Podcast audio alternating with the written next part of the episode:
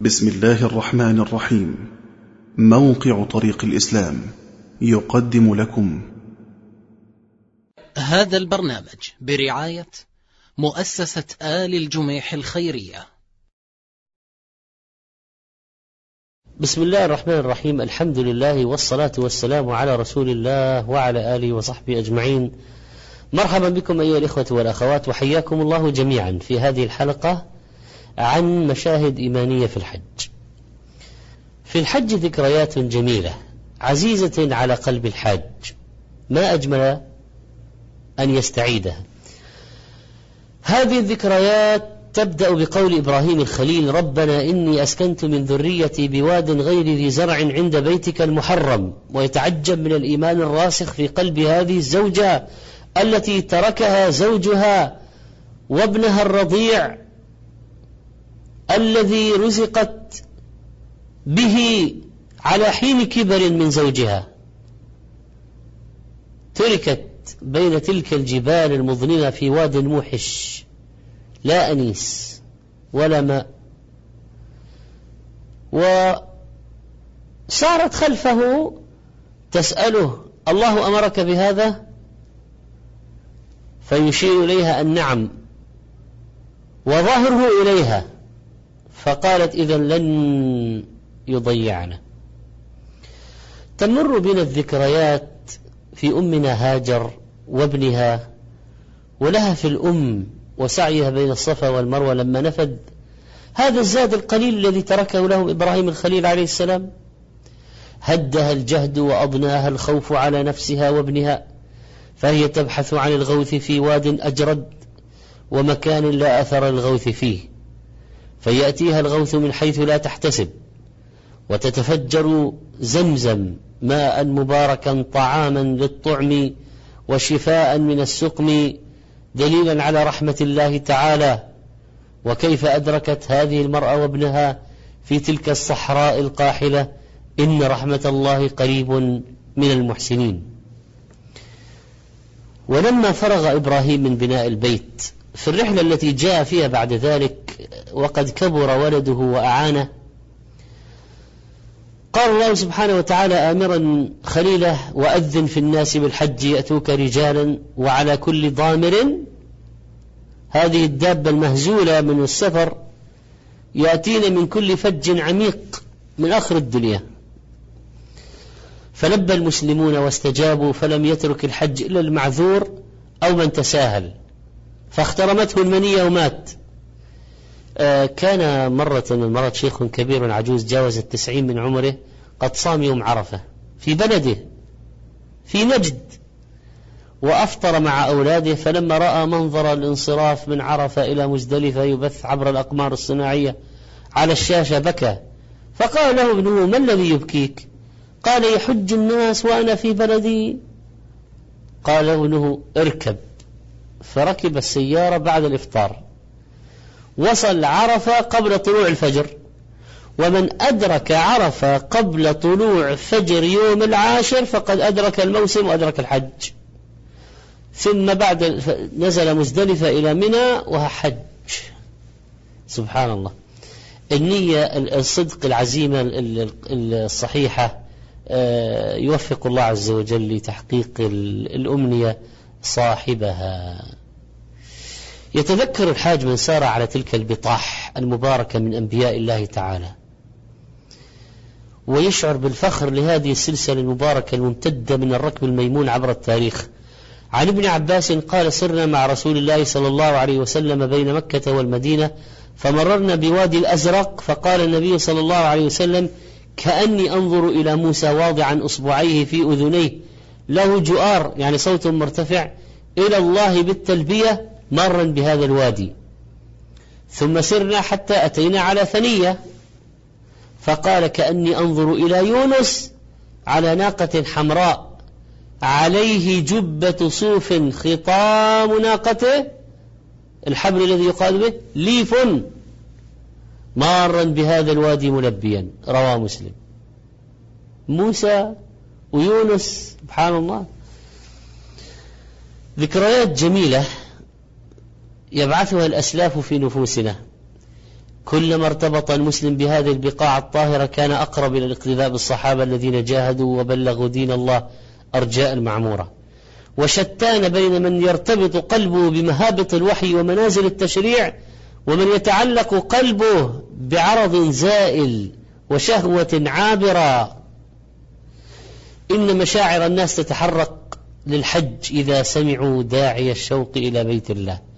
قال ابن جريج ما ظننت أن الله ينفع أحدا بشعر عمر بن أبي ربيعة حتى سمعت وأنا باليمن منشدا ينشد قوله بالله قولي لها في غير معتبة ماذا أردت بطول المكث في اليمن؟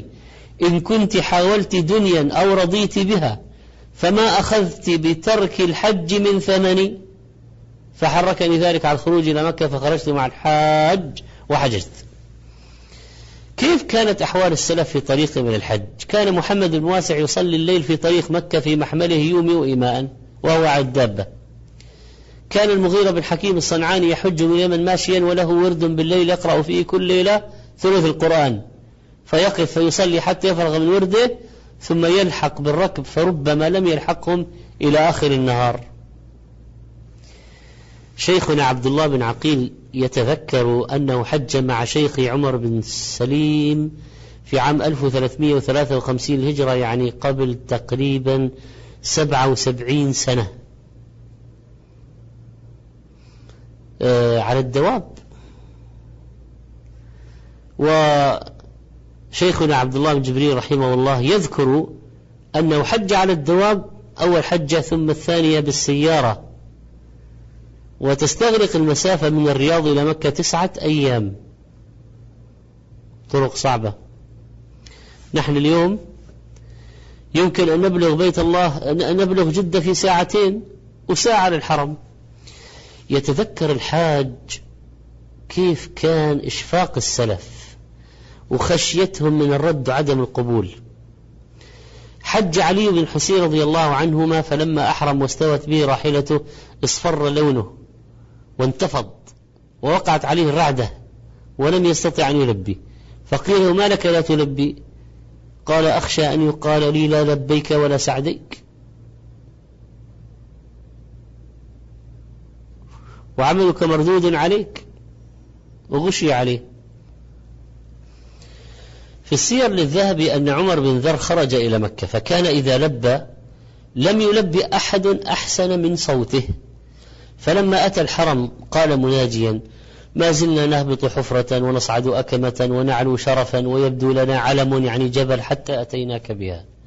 فليس أعظم المؤون علينا تعب أبداننا ولا إنفاق أموالنا ولكن أعظم المؤونة. المشقة أن نرجع بالخسران. يا خير من نزل بفنائه النازلون. قال أبو إسحاق حج مسروق فلم ينم إلا ساجدا حتى رجع.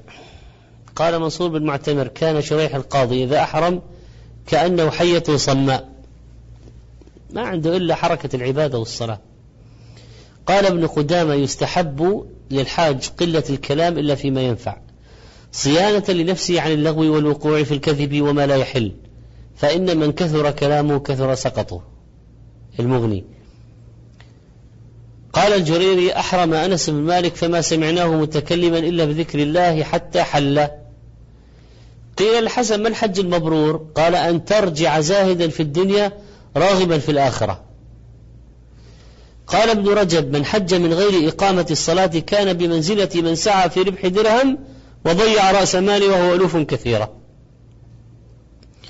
قال شجاع بن الوليد كنت أحج مع سفيان الثوري فما يكاد لسانه يفتر من الأمر بالمعروف والنهي عن المنكر ذاهبا وراجعا.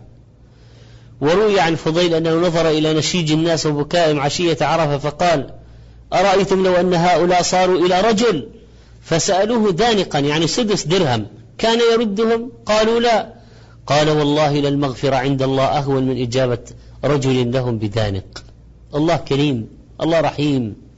قال ابن المبارك جئت إلى الثور عشية عرفة وهو جاث على ركبتيه وعيناه تهملان فقلت له من أسوأ هذا الجمع حالا؟